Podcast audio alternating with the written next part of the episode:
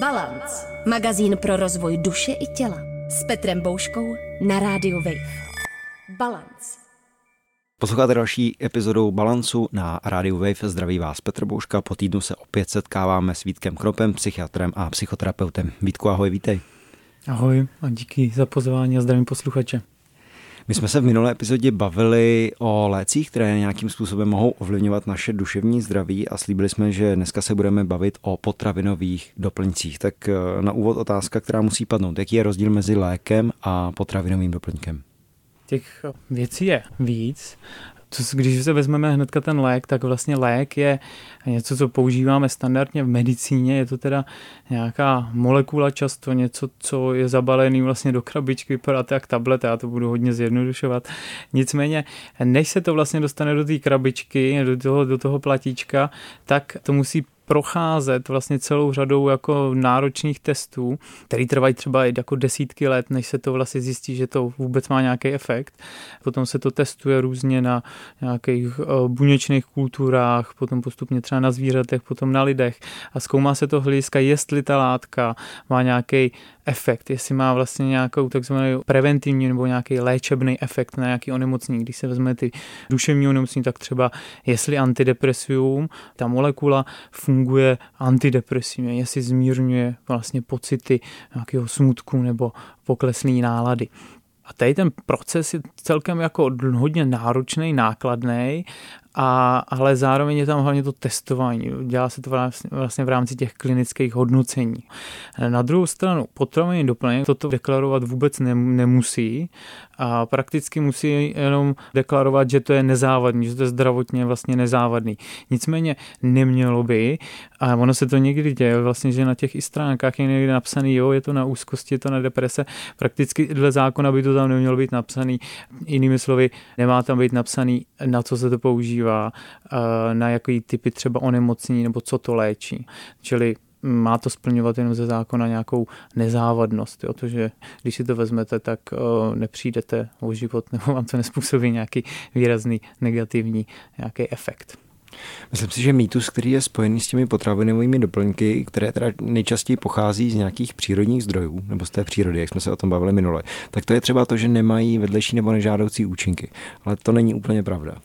Já teďka budu hodně biologický psychiatr, jo, který kouká na ty potravinové doplňky jako na látky, které sice pocházejí z přírody, nicméně na to, aby to mělo mít nějaký efekt, to znamená třeba zmírnilo úzkost, zlepšilo náladu, tak či onak vlastně to bude muset nějak interagovat s naším mozkem, jo? To znamená, bude se to muset vlastně do toho mozku nějak dostat a tam to spustí nějaký ten efekt té látky, té molekuly.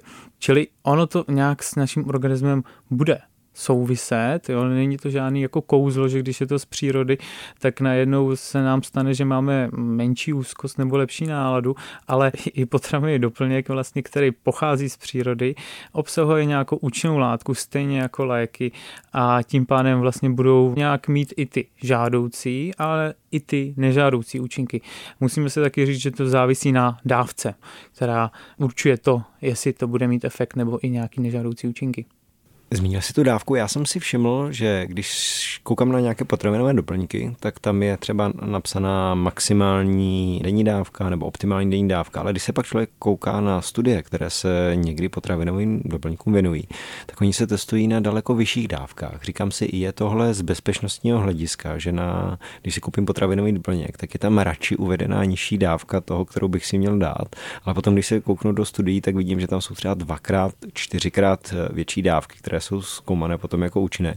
Čím samozřejmě nenabádám nikoho, aby si dával víc, než je psáno na příbalovém letáku, nebo než mu doporučí lékař, nebo v lékárně. Jen mě tohle téma zajímá.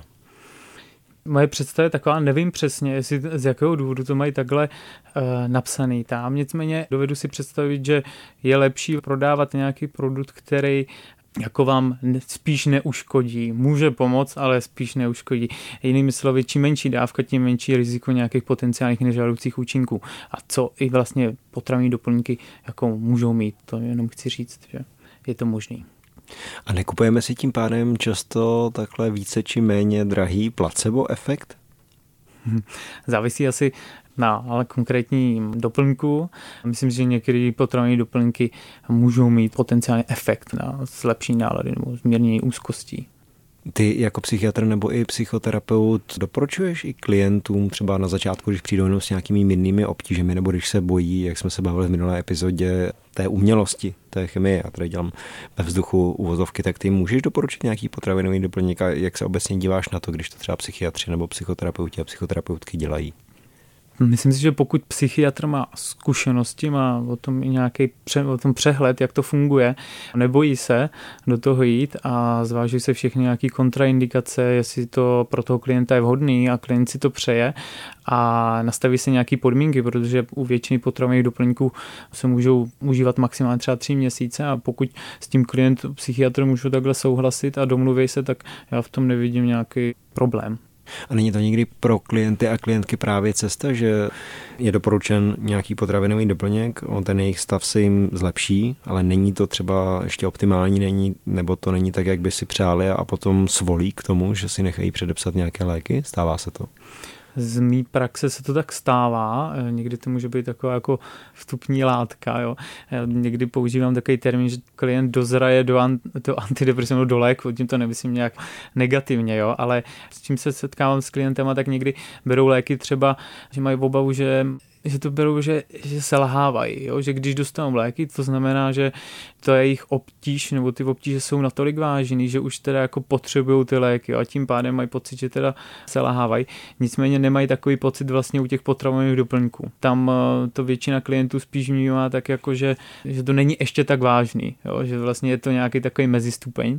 Nicméně, když se potom bavíme třeba o tom, jak ty potravní doplňky fungují, a nastíníme vlastně jako ten efekt, nebo ten molekulární efekt, nebo jak vlastně, já rád porovnávám potravní doplňky s různýma lékama, tak se vlastně často dopátráme k tomu, že to má dost podobný efekt. A dokonce, teď tady nechci nějak vyvyšovat ty léky, jo, ale když máte lék, který víte, kolik obsahuje účinné látky, můžete ho dobře nadávkovat, jo. A nebo potravní doplněk, kde nevíte třeba kolik té dávky, jako koncentrace, čeho tam je. Budeme se na to koukat z hlediska jako bezpečnostního rizika. Tak ty léky vlastně potom mají vlastně tady v tom mnohem jako bezpečnější profil, než potravní doplněk. Platí taky to, že na výrobu potravinových doplňků jsou řekněme nějaká benevolentnější kritéria na tu výrobu, nebo že to není tak přísně kontrolované, to znamená, že sice výrobce tam napíše, že tam je tolik nějaké účinné látky nebo nějakých látek, ale nemusí to vždy odpovídat pravdě. Pokud se budeme mluvit o třeba třezalce, jo, možná vezmeme nějaký konkrétní jako produkt, tak tam se vlastně udává gramáž, která je ale jakoby drť, to je jakoby nať. To znamená, že vlastně je to nějaká namletá bylina, jo, usušená. Ten, kdo to prodává, vlastně udává jenom jakoby celkovou hmotnost té natě. On neudává počet nebo jakoby gramy, miligramy té konkrétní látky jako takový, která vlastně způsobuje ten efekt. Když bych to zase měl teda porovnat s těma lékama, tak tam vlastně víte, jo, tady toho je 50 mg, ne víc, ne míň. Nicméně udávají vlastně tu účinnou látku. V potravinovém doplňku je často těch látek jako víc. Když vezmeme tu třezalku, tak to je nějaká kapsle, kde je sice napsané nějaké číslo, ale nevíte přesně, kolik tam toho je. A tam si ty čísla můžou jako výrazně lišit. Nicméně, abych odpověděl na tu otázku, tak nevidím do toho procesu přesně, jak se to jako dělá. Prodejci vlastně nemusí dokládat nějakým způsobem, kolik přesně tam toho je. My se k třezalce a ještě k některým konkrétním potravinovým doplňkům dostaneme, ale na základě toho, co si teď řekl, mě napadlo, jestli teda i potravinový doplněk může mít v nějakých dílčích situacích nebo pro některé lidi větší účinnost než třeba lék z té oblasti té západní farmacie. No, já na to přemýšlím vlastně, jak tady na to odpovědět. Já na to koukám, co za účinnou látku je vlastně v potravinovém doplňku. Efekt to může mít, závisí to jako na dávce a pro klienta to může mít nějaký efekt, stejně tak jako může mít léky. No. Úplně přesně nevím, jak tady na tu otázku jako mám odpovědět. Jo. Tak možná zalovíme v tvojí praxi, v tvojí historii, jestli se ti stalo, že přišel nějaký klient nebo klientka, domluvili jste se na tom, že zkusí třeba ty depresivní stavy, tu třezalku, a ten člověk přišel po nějaké době s tím, že to funguje, že to je dobré a že chce pokračovat nebo naopak skončit, že nemá potřebu přejít na léky. Mm-hmm. Ano, mám takový jako z praxe, kolem v paměti, jako zkušenosti, kde to u klientů vlastně mělo pozitivní efekt. Chtěli na tom zůstat několik měsíců dál. Vzhledem k tomu, že tam je maximální doporučení třeba 3 měsíce, tak já se potom snažím vlastně to nějak převést třeba na nějaký typ nějakého léku, pokud je ještě potřeba. I třeba nějaký typy obtíží trvají třeba jenom týdny, měsíce, to znamená, že efekt té látky, to znamená ta doba toho užívání vlastně stačí na to, aby to zalečilo ty obtíže. U klientů, kteří jako potřebují nějakou kontinuálnější léčbu, nějakou delší, na roky nebo i klidně na delší roky, tam si myslím, že ty potravní doplňky třeba nemusí mít takový potom efekt. Může to potom vyvolávat i další nepříjemnosti, a tím myslím třeba, když už člověk bere více léků nebo má více onemocnění, tak to může způsobovat i nějaké interakce, které můžou způsobovat zhoršení stavu klidně. To jsme se dostali k tématu, kde se opět dochází k nějakému rozdílu mezi léky a potravinovými doplňky. A to je právě ta doba užívání, že asi všechny potravinové doplňky mají napsáno tu maximální dobu užívání. Proč tam je, proč se nedají některé brát nebo nedoporučují brát dlouhodobě? Nevím taky, z jakého důvodu to tam je napsané, ale můžu si o tom myslet, že se tím takhle jakoby chrání vlastně před nějakým potenciálním jako rizikem nežádoucích účinků. Studie u některých potravinových doplňků existují, které jsou delšího rázu. Většina z nich ale je třeba na maximálně 12 týdnů. Je to z toho důvodu, že většina těch potravinových doplňků je studována nebo testována, když teda jsou, nemluvím převážně o třezalce. Ta deprese obecně má třeba jenom, má vlastně k zaléčení stačí v úvozovkách 12 týdnů. Stává se také, že tělo nějakým způsobem si zvyká a lépe potom odbourává ty jednotlivé látky a že proto klesá účinnost v čase? Je to jako značně individuální dle potravinového doplňku. Pokud teď budu mluvit o té třezalce, ten efekt je dosti podobný jako základní typy antidepresiv, takových těch základních, tak tam by ten efekt neměl klesat. Také jsem se setkal na online fórech se systémem rotace potravinových doplňků na konkrétní obtíže. Právě proto, že jejich účinnost s časem klesá, tak tam lidé navrhují na 2 nebo 3 měsíce brát toto, pak toto, pak zase něco třetího a pak se třeba vrátit a dát si tu písničku potravinových doplňků znova. Setkal jsi se s tím někdy? Přemýšlím asi ve své praxi, že by to někdo takhle rotoval a opakoval velice podobné potravinové doplňky, tak nemám takovou zkušenost, že by to někdo důsledně takhle praktikoval. Mám zkušenost s tím, že jednou za čas, třeba za rok si nasedí takovou kůru, třeba když je třeba už, já nevím, zima nebo podzim, tak ví, že má třeba horší náladu, tak si nasedí třeba na pár měsíců třezalku a vidí to takhle, dělá to takhle každý rok, pomáhá mu to, ale že by kontinuálně někdo takhle opakoval nějaký kůry, a to s tím takovou zkušenost nemám asi. Ta třezalka, to už tady zaznělo víckrát v dnešním rozhovoru. Pojďme se tedy teď prosím podívat na nějaké konkrétní potravinové doplňky, se kterými ty máš zkušenosti, nebo kterými ty se také zabýváš, a můžeme zůstat asi u nejčastějších obtíží, což jsou ty depresivní stavy a úzkosti. Tam v obou těchto případech hraje roli bajná molekula serotoninu, tak mohlo by si začít tou třezalkou. Rozvést to, kdy to používáš, pro koho je to vhodné, jak to funguje. Jo, já ještě možná taky mám takový jako edukativní okénko, jo, o tom serotoninu, a jak jste zmiňoval, vlastně na to, aby to mělo nějaký efekt na zmírnění úzkosti, zlepšení nálady, tak to musí nějakým způsobem interagovat s mozkem. Musí se to dostat do mozku. My je vlastně, jak se naznačil, tak se jedná o nějaký serotonin. Serotonin je vlastně nějaký působek, nebo my to říkáme neurotransmitter, který přeskakuje, a to budu říkat hodně do duše, z neuronu na neuron. Je to něco, jak my si tady povídáme, tak my máme slova, si nějak rozumíme, povídáme si, tak neurony mají tady ty působky, a jeden z nich je serotonin. Existuje jich víc, ty nejznámější, třeba ještě dopamin nebo noradrenalin. Serotonin vlastně potom v konečném důsledku působí na nervové dráhy v mozku a jsou tam i nějaký centra, ty jsou nějak propojený, já tady nechci jako zajíždět do nějakých detailů. Ty dráhy ovlivňují vlastně náladu, emotivitu, spánek, nevím, jako různý půdy, je toho víc, ale ovlivňují vlastně tady ty systémy jako na našem životě.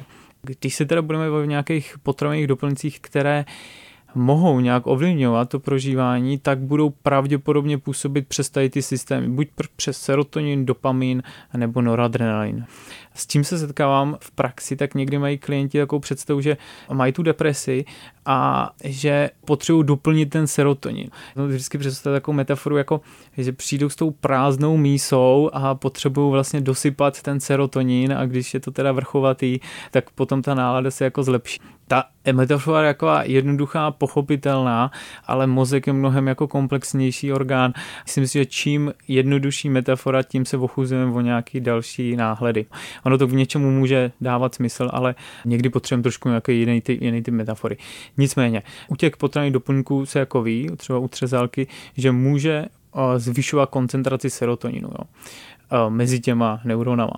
Zase, ono to asi nebude úplně ten efekt, jenom že tam je ta vysoká koncentrace, ale spíš o to, co se děje potom, když je tam toho víc toho serotoninu. Taky se jako ví, že třeba antidepresiva taky nefungují hnedka, třeba s odstupem 2 týdnů. Je to z toho důvodu, že ten efekt je asi mnohem jako komplexnější nebo je spíš nějakým odstupem viditelný. Dobře. Jsem trošku odbočil, jo. Ne, já si myslím, že to je důležité zahrámovat, i pro mě to bylo příjemné osvěžení. Připomnělo mi to tu zkazku, že bolest hlavy neznamená, že máte v krvi málo léků proti bolesti hlavy, tak nedostatek serotoninu není jediná věc, na kterou se kouká v duševním zdraví a právě v té depresi. Můžeme se tady dostat konkrétně k té třezalce, prosím, Vítku? Jasně. Já to budu vždycky tak trochu porovnávat s těma lékama, jo, ale tak se jak nezlob za to, že to sem budu přinášet. A nicméně třezalka je vlastně jako velice známá bylina, jo, už po skoro 1000 letích se používá a dle zkušeností v historii se ví, že to může mít pozitivní efekt na náladu. Mě to docela překvapilo, když jsem si to načítal, že je to jako invazní, jako rostlina, že už je celkem hodně všude rozšířená a že jako spásají i třeba jako skot. Oni s tím právě zemědělci mají celkem problém, protože se zjistilo, že nežádoucí účinky právě střezálky se projevují i vlastně u skotu. To špatně opalujou potom krávy? Právě mají tu fotosenzitivitu špatnou, nebo zvýšenou takhle. Jako bolí pokožka zjednodušeně, jo, řečeno. Tam možná, až budeme probírat nějaké nežádoucí účinky, tak se k tomu můžeme jako dostat. Nicméně toto je jeden z hlavních nežádoucích účinků. Jenom jsem chtěl nastínit, že to je celkem jako rozšířená bylina. Já tady nebudu zasahovat do nějakých témat, kterým za stolik nerozumím, botanických, ale to, co mám aspoň nějaké informace o tom, tak se vlastně ví, že třezálka funguje jako docela bezpečný i kvalitní antidepresium. Ten efekt, který zatím je, můžeme fakt přirovnat jako těm základním antidepresivům, my jim říkáme SSRI. Ty vlastně způsobují to, že je tam toho serotoninu mezi neuronama trochu víc než normálně.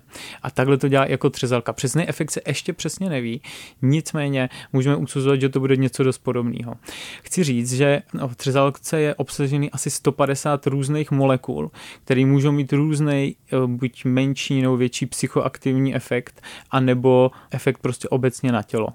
Když se budeme bavit o těch dvou asi hlavních, tak to je jako hypericin a hyperforin. Hyperforin je vlastně ta molekula, která může pravděpodobně za ten nejhlavnější efekt antidepresivní a protiúzkostnej taky částečně.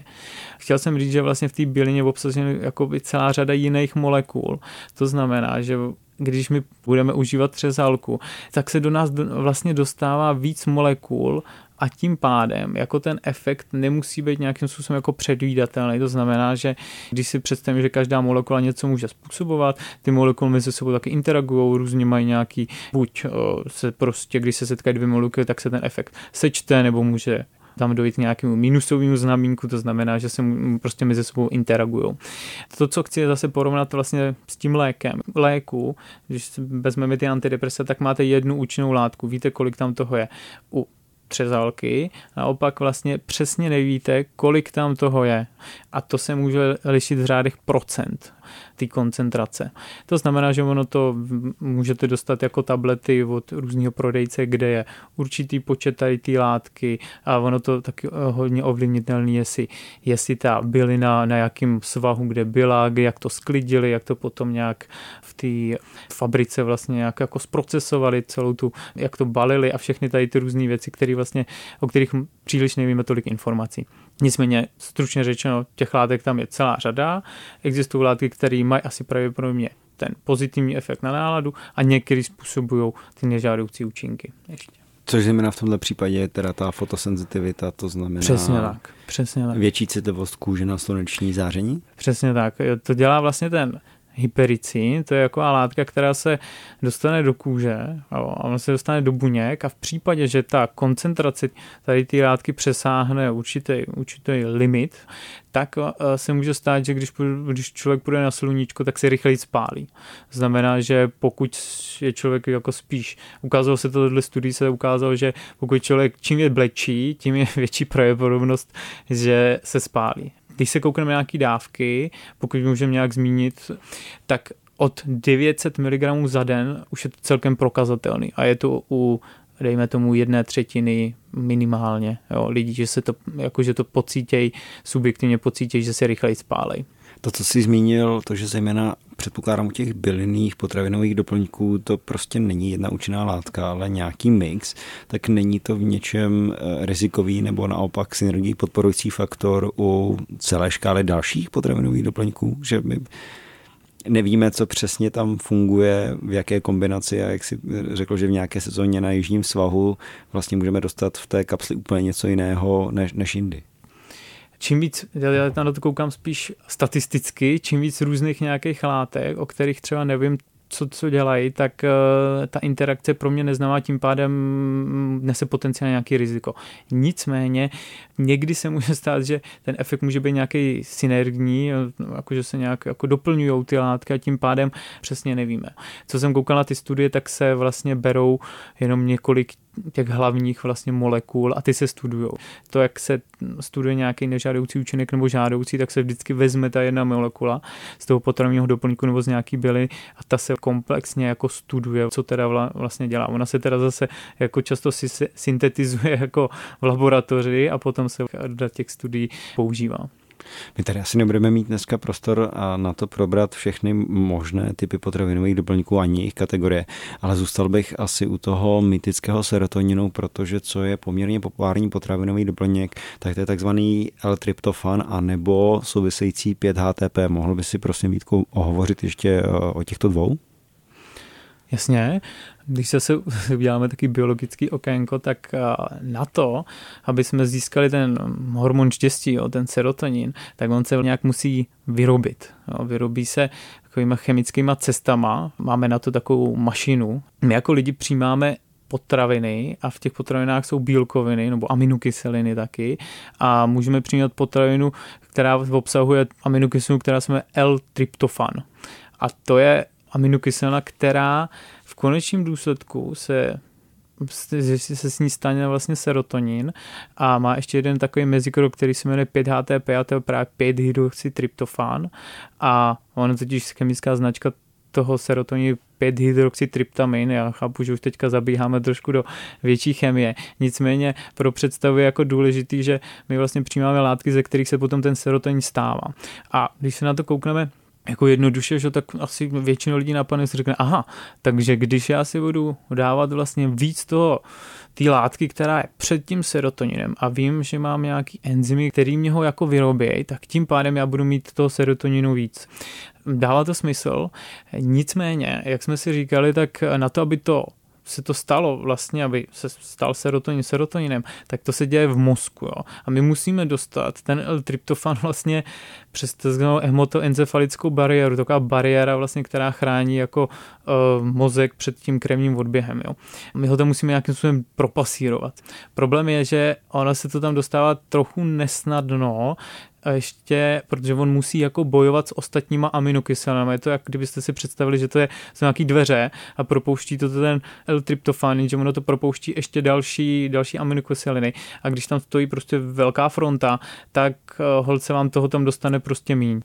Nebo můžeme jít teda o krok dál a můžeme se kouknout na to 5-HTP, což je volně dostupný potravinový doplněk, což je vlastně, my tomu říkáme prekurzor, to je ta látka před tím serotoninem a potom se to enzymem převede na ten serotonin. A že zjednodušeně, jak se říká, čím máte, jak jsem tady říkal, takovou tu metaforu s tou mísou, čím máte víc serotoninu, tím bude jako lepší nálada. Jo. Ono to tak může být, ale často je to na nějakou kratší dobu. No a není tam ještě faktor v rámci těch potravinových doplňků, možná si to teď představu laicky, že to tělo se tomu bude bránit, že když budu do sebe dávat hodně nějakého toho prekurzoru nebo něčeho, tak si říkám, na jednu stranu to tělo může zlenivět a přestat si to brát z jiných zdrojů, nebo naopak zjistit, hele, máme moc tryptofanu nebo 5-HTP, tak se toho nějakým způsobem zbavíme. Jo. Jako naše tělo je takový chytrý, že když něčeho přijímáme hodně, tak ono vyrobí ty mechanismy, nebo my tomu říkáme enzymy, které vlastně odbourávají tu danou molekulu. Jo? Protože ono obecně, když něčeho máme hodně, tak nám to taky může škodit. A když tam můžeme přisypávat ten 5-HTP nebo ten serotonin potom, tak se nám vlastně zvýší nějaká syntéza nebo jako výroba těch enzymů a ono to potom vede k větší degradaci, to znamená větší jako odbourávání té látky. A teď si vlastně můžeme představit, když my ten potravinový doplněk přestaneme užívat, tak se může stát to, že toho enzymu tam bude najednou strašně moc a začne to odbourávat mnohem víc, jinými slovy vlastně budeme mít ještě míň v úvozovkách toho serotoninu. Já to takhle úplně nechci zjednodušovat, ale pro představu si to takhle můžeme jako naznačit. A některé studie udávají, že dokonce může dojít i ke zhoršení nálady potom. Proto existuje nějaké určité doporučení právě, kdy a na jak dlouhou dobu se to může užívat. Některé doporučení říkají, že je dobré to užívat ještě s dalšíma aminokyselema, takový jako celý jako širší spektrum, aby nedocházelo k nějakým výkyvům. Že my jsme si povídali sice o serotoninu, ale serotonin tady těma enzymatickými cestami ještě souvisí s dopaminem. Jo. A tím už bych tady nechtěl dál vstupovat. Jinými slovy, je to komplexní záležitost, mozek je tak jako nastavený, že všechno souvisí se vším zjednodušeně. A když my vlastně něco přisypem, jo, někde něco se snažíme ovlivnit, tak zjistíme, že někde to může způsobit nějaký efekt, se kterým jsme třeba nepočítali a je to úplně někde jinde. Já tam slyším, že mozek hledá balance a není to jednoduché, což mě těší. Vítku, já ti děkuju za exkurs do pro mě velmi komplexního, jak si řekl, světa potravinových doplňků. Na tomhle místě bych chtěla asi vyzvat všechny posluchače a posluchačky, aby i na základě poslechu dnešní epizody k tomu prosím přistupovali, obezřetně četli příbalové letáky a ideálně asi i konzultovali s profesionály a odborníky, pokud si chtějí způsobovat nějaké takovéto zásahy do mozku nebo do těla. Na téma potravinových doplňků mluvil v Balancu psychiatr a psychoterapeut Vít Knop. Vítku, já děkuji i za tvoje dnešní slova. Ahoj. Ahoj, díky. Balance. Překonejte limity vlastní hlavy. Balance. Přihlaste se k odběru podcastu na wave.cz/podcasty a poslouchejte Balance kdykoliv a kdekoliv. I offline.